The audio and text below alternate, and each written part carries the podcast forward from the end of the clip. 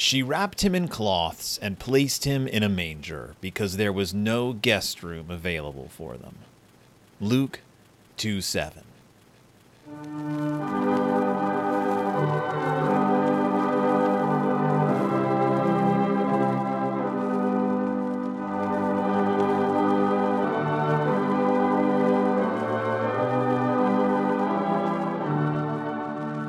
Welcome back to Deep in Bear Country, a Berenstain Bearcast. I'm your host, Phil Gonzalez, and we are on the cusp of Christmas this year, and I've sort of avoided the subject for the last few weeks. Uh, just wasn't in the holiday spirit, wasn't in the holiday mood, and then I looked at the calendar and was like, holy goodness, it's time to get down to brass tacks. We gotta bring up Christmas this year. Uh, so this week we are looking at 2011's the Berenstain Bears get ready for Christmas. It's Living Lights, it's a faith story, it's written by Jan and Mike Berenstain, it looks to be illustrated by them, and it is a Lift the Flap book. And not only is it a Lift the Flap book, it is a mystery in and of itself because this is the first Lift the Flap book I've ever encountered in my many years as a parent on this green earth that doesn't function, that doesn't serve the obvious function of a Lift the Flap book. Now, to me,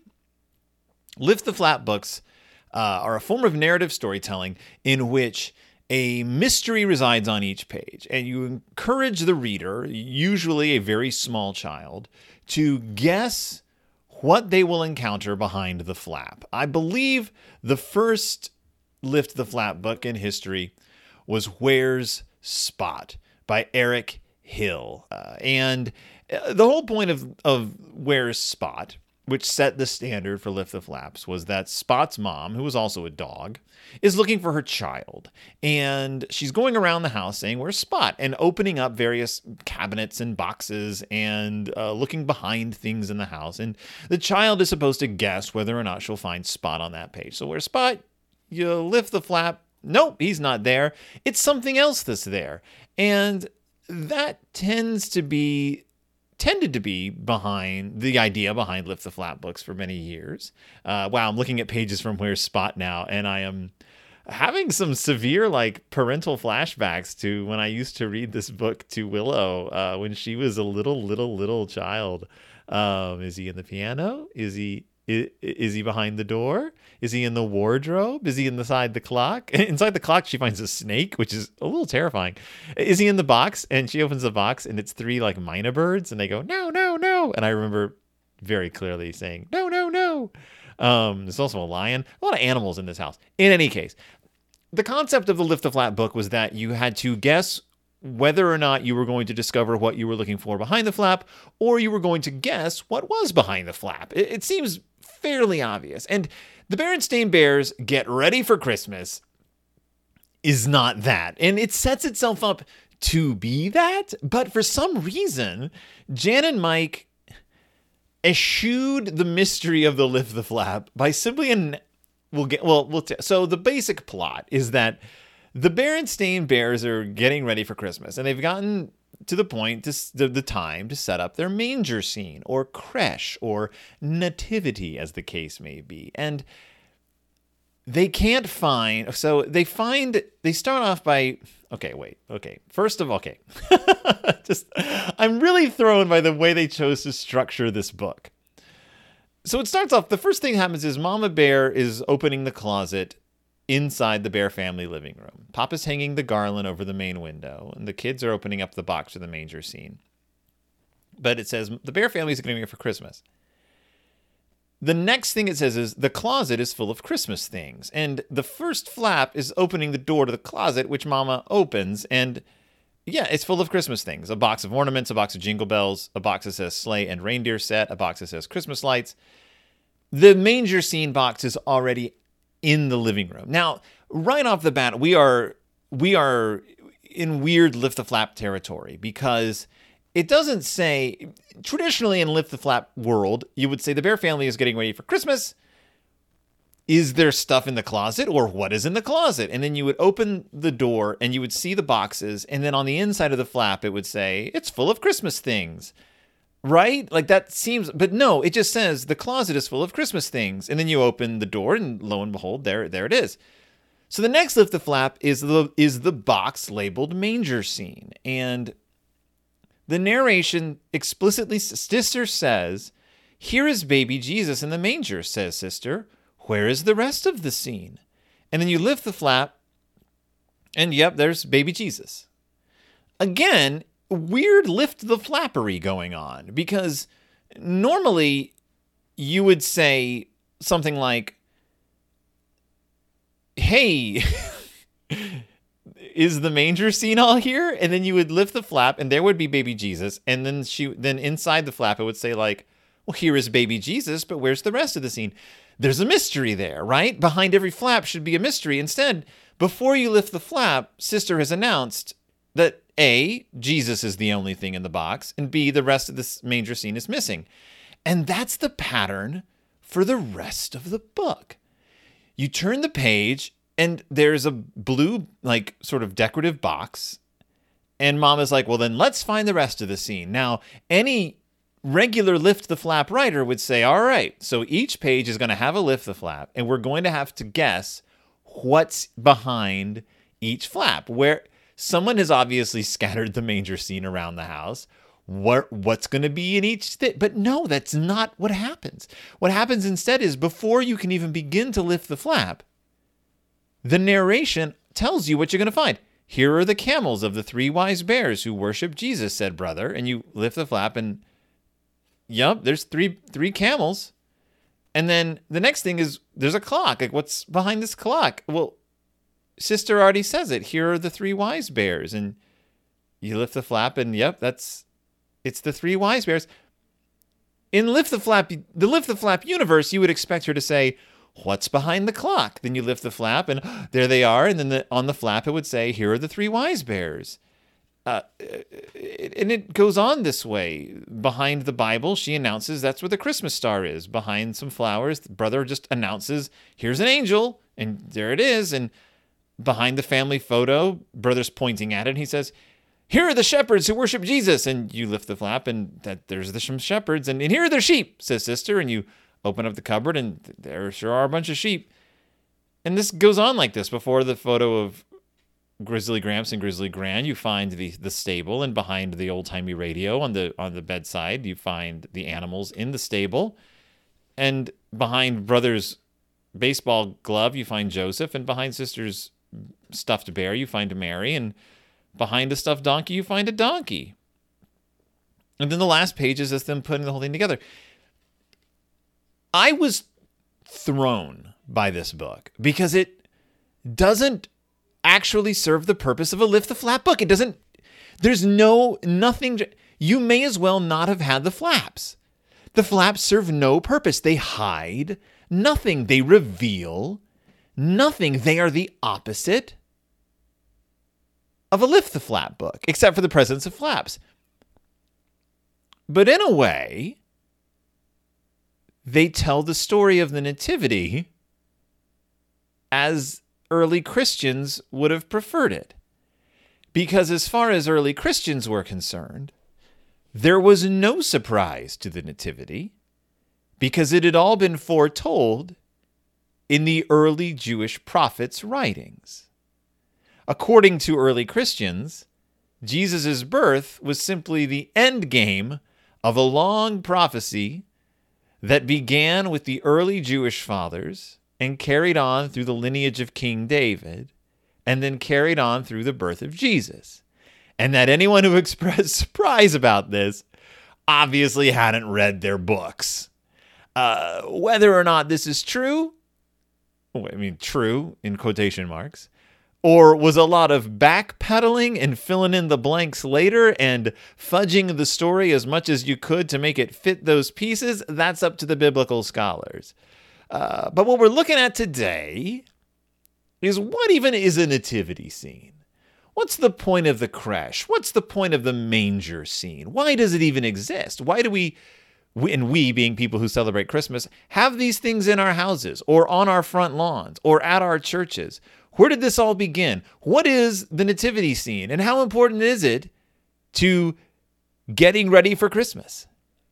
Well, tradition holds that we have St. Francis himself, old Frank, Dirty Frank, as we call him. no one's ever, I'm sorry, no one's ever called him that. Uh, St. Francis of Assisi, uh, otherwise known as Radagast the Brown, uh, if you watch the Hobbit movies, to thank for the, the concept of the nativity scene. They say that in the 13th century, uh, St. Francis created the first nativity scene, and, and it's important to understand that the celebration of the nativity, the, the, the, like the, let's let's all look at this nativity, let's look around and look at the baby Jesus.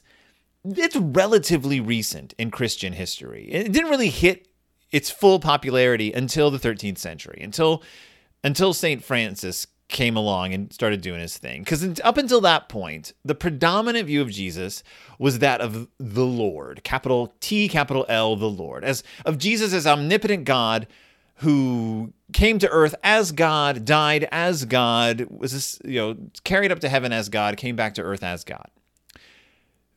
Simply here to to save humankind and usher in the end of the world. Like that was that was your early your early Christian churches were just like get ready because the, the now the end is coming.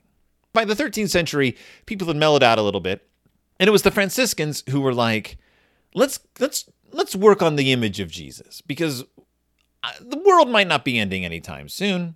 Uh, we're trying to spread the the gospel around the world into all these communities, and the whole like this guy was an omnipotent God who somehow got nailed to a cross and saved all of humanity isn't really hitting it for a lot of people. There's a lot more, they're looking for a little more fun in their Jesus. Uh, so it was the Franciscans who were like, let's. Let's shift focus a little bit onto the nativity, onto the concept of of Jesus as as infant. Uh, let's focus on that baby imagery, the mother and child imagery. Uh, let's ignore the old school imagery of Jesus as a little man, a little balding man being held in, in his mother's arms. He was a guy of, of, a, of a baby who was born fully formed as a like a, this homunculus dude. Uh, and let's let's let's focus on Jesus in his mother's arms. Let's focus on the baby who was born in the manger. Um, so we can have this like tender caring image with the mother and child to bookend the story of the suffering on the cross and they also were just were big on the suffering on the cross like this wasn't some guy who stoically went into that good night yeah jesus uh, was was still a man who didn't want to die uh, that, that let's let's bring that humanity home. So we have we have baby born to a mother in a manger. It's cozy beautifully lit scene. You're surrounded by animals. You're surrounded by people who are like, not only is this God, it's pretty cute baby.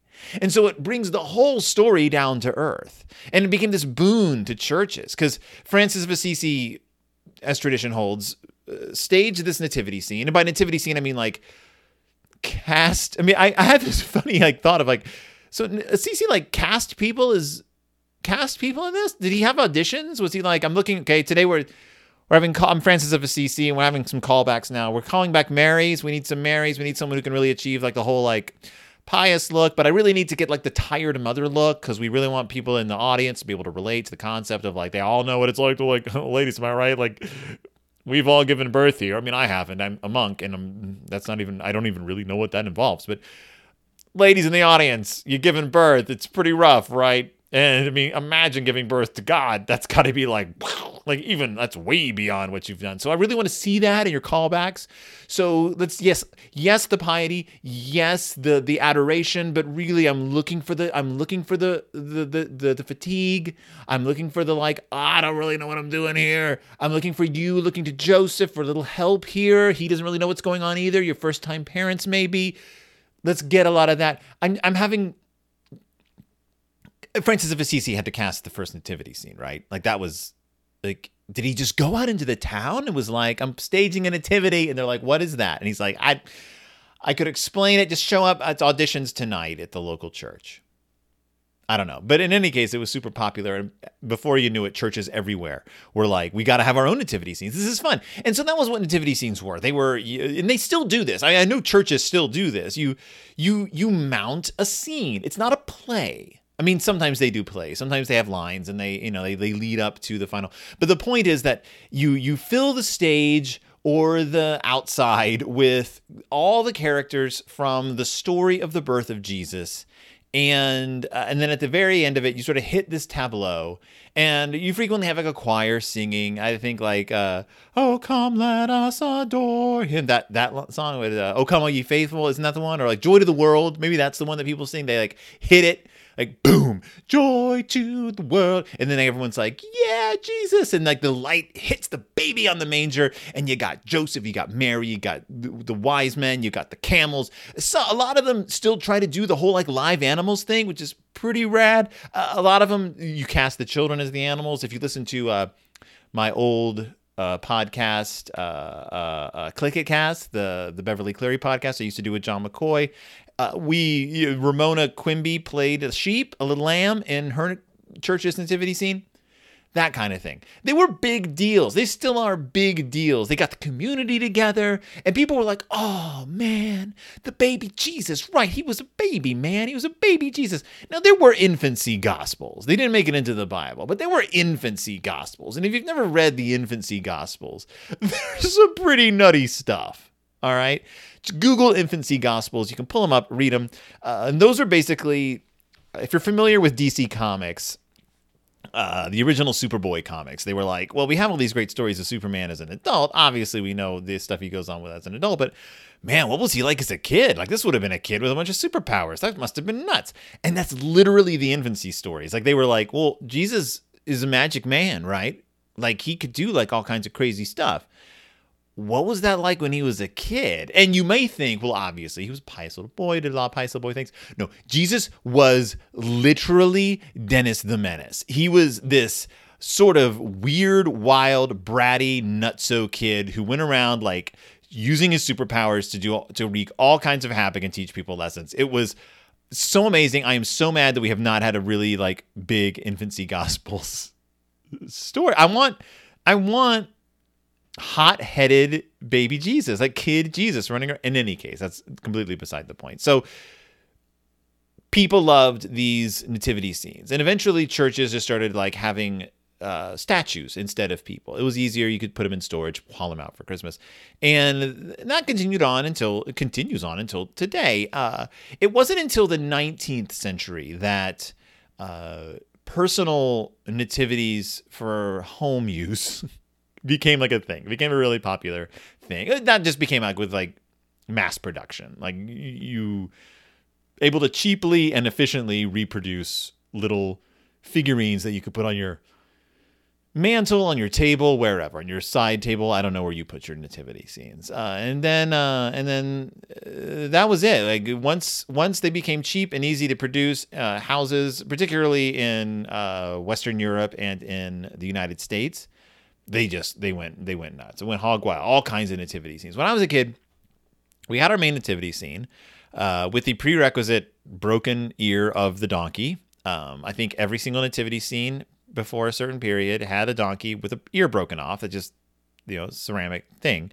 Uh, but we also had this really weird nativity uh, that I wish my mom still had because I would demand she send it to me so I could love it forever. It was just a Joseph and a Mary and a Jesus. Um, but they were made out of dough. Like they were made of dough and shellacked and really creepy, like Children of the Corn style creepy. Like, why did you make this? Why is this made out of twisted bread dough? Uh, as a child, I was fascinated by them, a little freaked out because they had no faces or anything. They were just like twisted bread dough.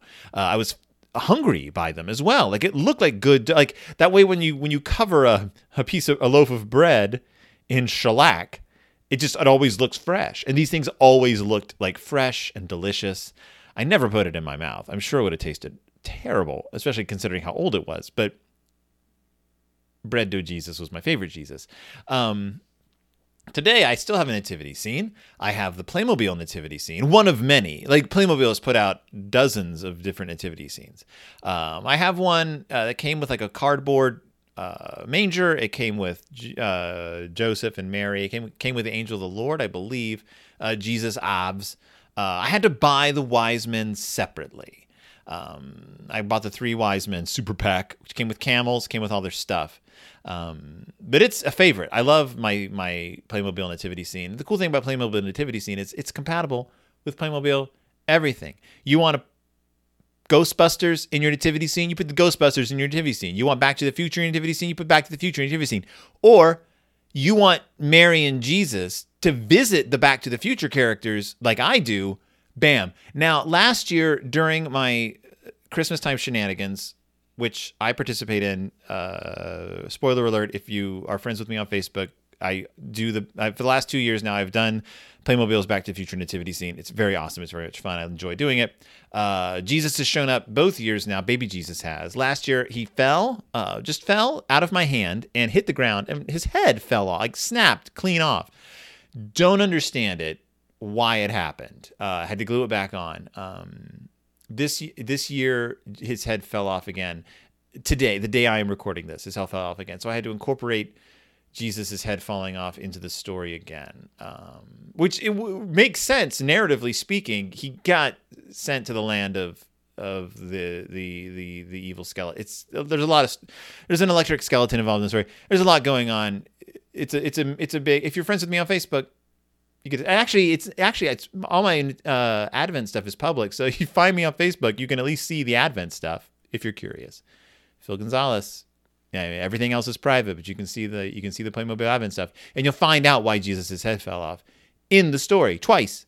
Um, what was I saying? Uh, nativity scenes, but that's what I do with my because nativity. What is a nativity scene but a bunch of toys, right? It's just a bunch of toys. It is the original action figures. They're the original action figures, uh, the developers of the Nativity. So, uh, quick rundown of. I mean, there's not a whole lot to say about this book except for the fact that I mean, I already told you what they found. Uh, but the Nativity story uh, only appears in Matthew and Luke. Uh, it's told differently in both. And I believe the three wise men only show up in Luke. No, the three wise men show up in Matthew's gospel. The Magi show up in Matthew's gospel. That's what it is. Uh, the Magi only show up. There's not three of them. Um, they don't show up at the birth of Jesus. They follow the star. The Magi are uh, astrologers, essentially. Even though astrology is poo-pooed in the Bible, um, like the concept is that like Jesus's birth was revealed to astrologers. Like even though they were doing something kind of kind of iffy, uh, they were doing it for good reasons, and so they got revealed. And so they followed the star. Um, they find Jesus at home, not in the manger. He's at home because this is like a couple of years after his birth. Like in the, in, they don't really, they're they're kind of wishy washy on the timeline, but you can assume it took them like he was born, and then they were like, oh, the stars were told we got to go fight. Like they they they set off after he was born, and then they took news of him back to uh, Herod, I believe it was, and they were like, kids are here, and so Herod's like, kill all the babies, and uh, Jesus managed to escape, but. They brought gold, frankincense, and myrrh uh, and that's why people think of three magi. So the oral tradition was that there were three magi: uh, Melchior, Balthazar, and Caspar. Caspar, Melchior, Balthazar. Is that the three? Three wise men, traditionally shown from being from various different parts. So you know, one of the wise men was you know uh, dark skinned. Uh, one of the wise men looked to be from quote unquote the Asian area. It's left particularly vague. And then one guy was like, always like, just a white guy, just a white guy. Um, it's the most multicultural part of like most children's Bibles is the three wise men because they're friends, right? They like hang out together. But because of the gold, frankincense, and myrrh, there's usually portrayed as three of them. Um, gold, of course, they brought because he's a king. Uh, frankincense because that's the thing that you would use in sacrifices to like gods. So yeah, we're acknowledging you're a god. And myrrh because that's what you would anoint dead bodies with. And they're like, and also, kid, you're gonna die young. Um, sorry to tell you that. So that's why the, you have the three wise men. Um, you have their camels because they were supposed to have come from the east, and people were like, "Oh, the east camels, right?" That, that's your that's your three wise men. Um, you have you have the Christmas star. That's the star that um, the three wise men were supposed to have followed. Which you know, people there have been some like there's I mean you you read a million things about it. You're like, what was the star? Was it really a supernova? Was it really planetary alignment? And I'm like, it was may, most likely a story that people made up. Like it maybe was just like they followed a star.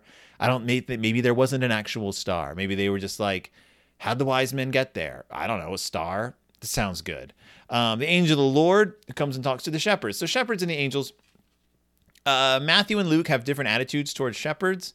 Um, Uh, I believe it was Luke that was that like focuses a lot on the shepherds and the angel coming down and being like, "Don't worry about it. He's cool. Like, don't be afraid of the don't be afraid of the Jesus. He's cool, shepherds." And also like the whole thing with sheep, like Jesus is the lamb. He's slaughtered like a lamb, and like Jesus is the shepherd, and we are the sheep. And then like there's no lions in the nativity scene. Uh, we'll worry about that when we get to Revelation. But uh, but yeah, so the shepherds are like, oh, and they bow down before Jesus, and because they acknowledge that he's like the son of God in the story. Um, the stable where Jesus is born, the sister finds that, and where Jesus was born in the story, there's a lot of like controversy over the translations. Some think that he actually was born like in the inn, like in but in like an empty room in the inn, like in the upstairs portion. There's a lot of like oh well this word doesn't actually translate to stable it actually translates to this that, that and the other thing and they would have understand it to you know or maybe we say stable now but they would have understand it to have meant something else. The the the the, the specifics are fun to, to argue. I think the point of the story was that he was born in just kind of a, a, nondescript place. Like he wasn't born in a castle. He wasn't, well, I probably wouldn't have been born in a castle. He wasn't even born in any place comfortable. He was born away from home. Like it was, again, it was the humble origins they were trying. Like he was just some kid. He was just another kid, like just born out in the middle of nowhere, not even surrounded by friends and family. Just, you know, Mary was just like, oh, I'm going to have a baby when we're on vacation. Like that's the worst, right? Um, the animals there's there's some symbolism to the animals because I think it was the book of Isaiah that predicted that there would be like maybe was it Isaiah? Oh god, I'm trying to I'm looking through my notes here. Oh yeah. The ox and the donkey. The ox and the donkey. Uh, Sister Bear points out that the donkey represents the donkey that they were supposed to have ridden uh, to Bethlehem.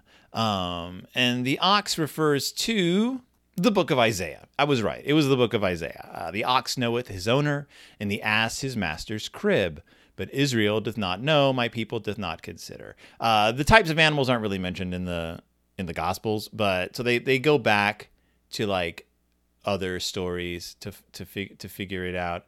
Um, also, all these animals just look really cool. You want animals in your nativity scene. Uh, so the stable, they find all the animals. Um, Joseph Joseph plays an interesting part in the nativity because uh, they go to great lengths, and this has been discussed by many people millions of times over. But the, the lineage of Jesus through King David ends at Joseph. And they're like, and then Joseph, ta da, and the, the, there he is.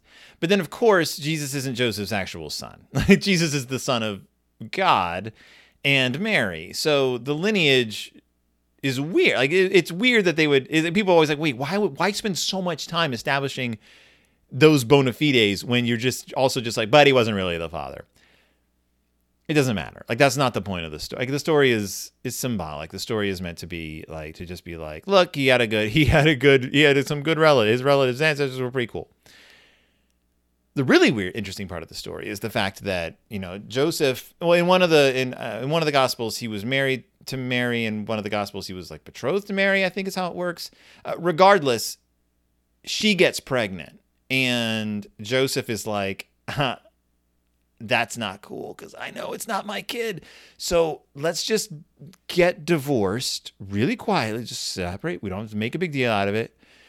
The so in one of the gospels, the angel of the Lord comes to Mary and is like, "You're gonna have this baby. You're gonna call it Jesus." But in the other gospel, I think it's uh, I think it's Matthew.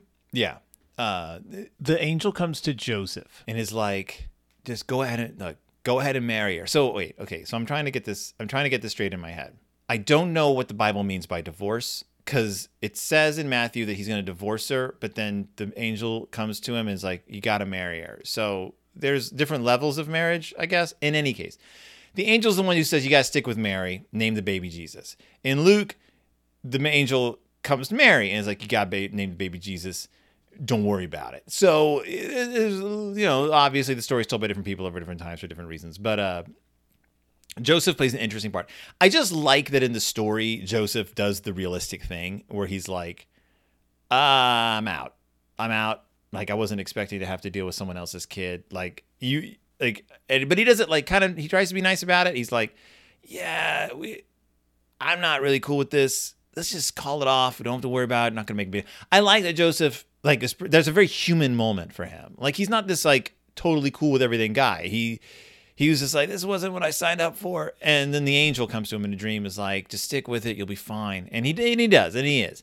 Um, so he's a pretty like pretty important figure to have there. Plus, he's there for the birth. And he, as far as we know, the Bible doesn't really mention it much after that. But as far as we know, he was decent enough dad. I don't know. Uh, I mean, you know, Jesus seemed to be all right later on in life. Uh, then you find Mary. I mean, I'm not even going to Mary. This whole religion's built around Mary, but she, of course, gets that figure. And uh, they find Mary, and that's okay. I threw my book across the room. Hold on find Mary behind a stuffed bear, and then they find the, the donkey's the last thing they find. I find that interesting. But uh, and then they put everything together. Now the bears do not. The bear family does not follow the tradition of waiting until Christmas Eve to put the baby in the manger. A lot of families do that. I had never heard of that until I got a little older. Um, I do know that places that put baby Jesus out before Christmas Eve run the risk of baby Jesus being stolen and having hilarious things done with him uh, by uh, teenagers. So maybe that's a reason to wait to put baby Jesus out if you have one of them lawn nativity scenes. Uh, but uh, yeah, so uh, that's uh, the weird Berenstain Bears Get Ready for Christmas. Lift the Flap book, which doesn't serve the purpose of a Lift the Flap book, but does have flaps that you can lift, but there's no surprises inside. Mama Bear is wearing her pink vest in this. There's no real, the characters don't really do anything. And this, this isn't a story. This is just the Cubs looking behind things to gather up the nativity scene. So, uh, so I mean that that's but uh, that's what it is. It's there. I guess if you have children and they want to lift flaps, the book makes that possible.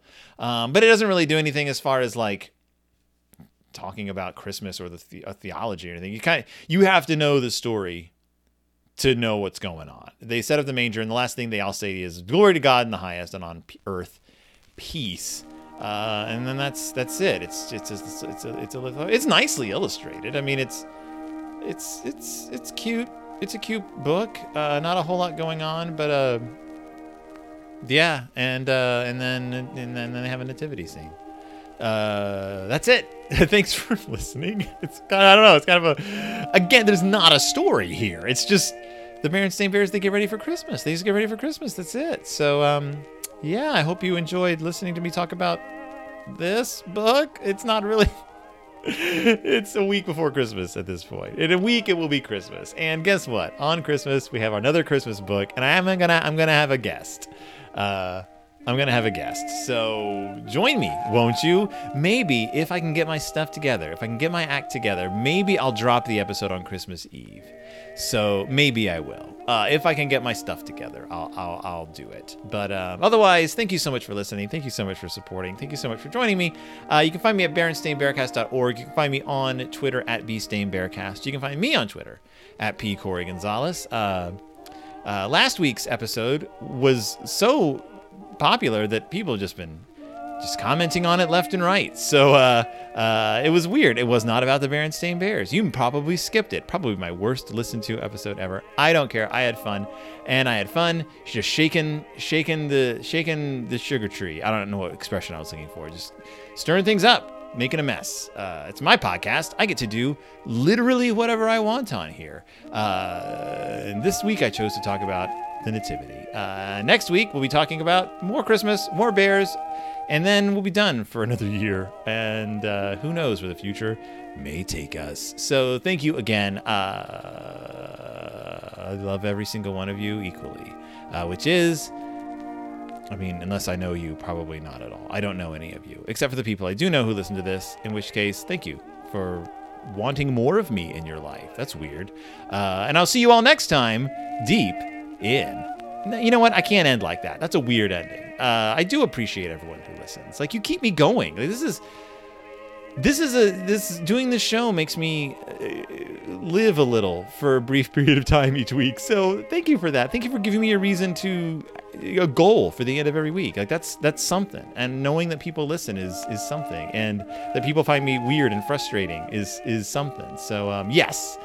Woo! The year is coming to an end. Another one, another one in the in the books, and uh, that's I, that guy. I'm just, I'm not doing. You know what? I'm just gonna cut my losses here and just say thank you. I'll see you all next time, deep in bear country.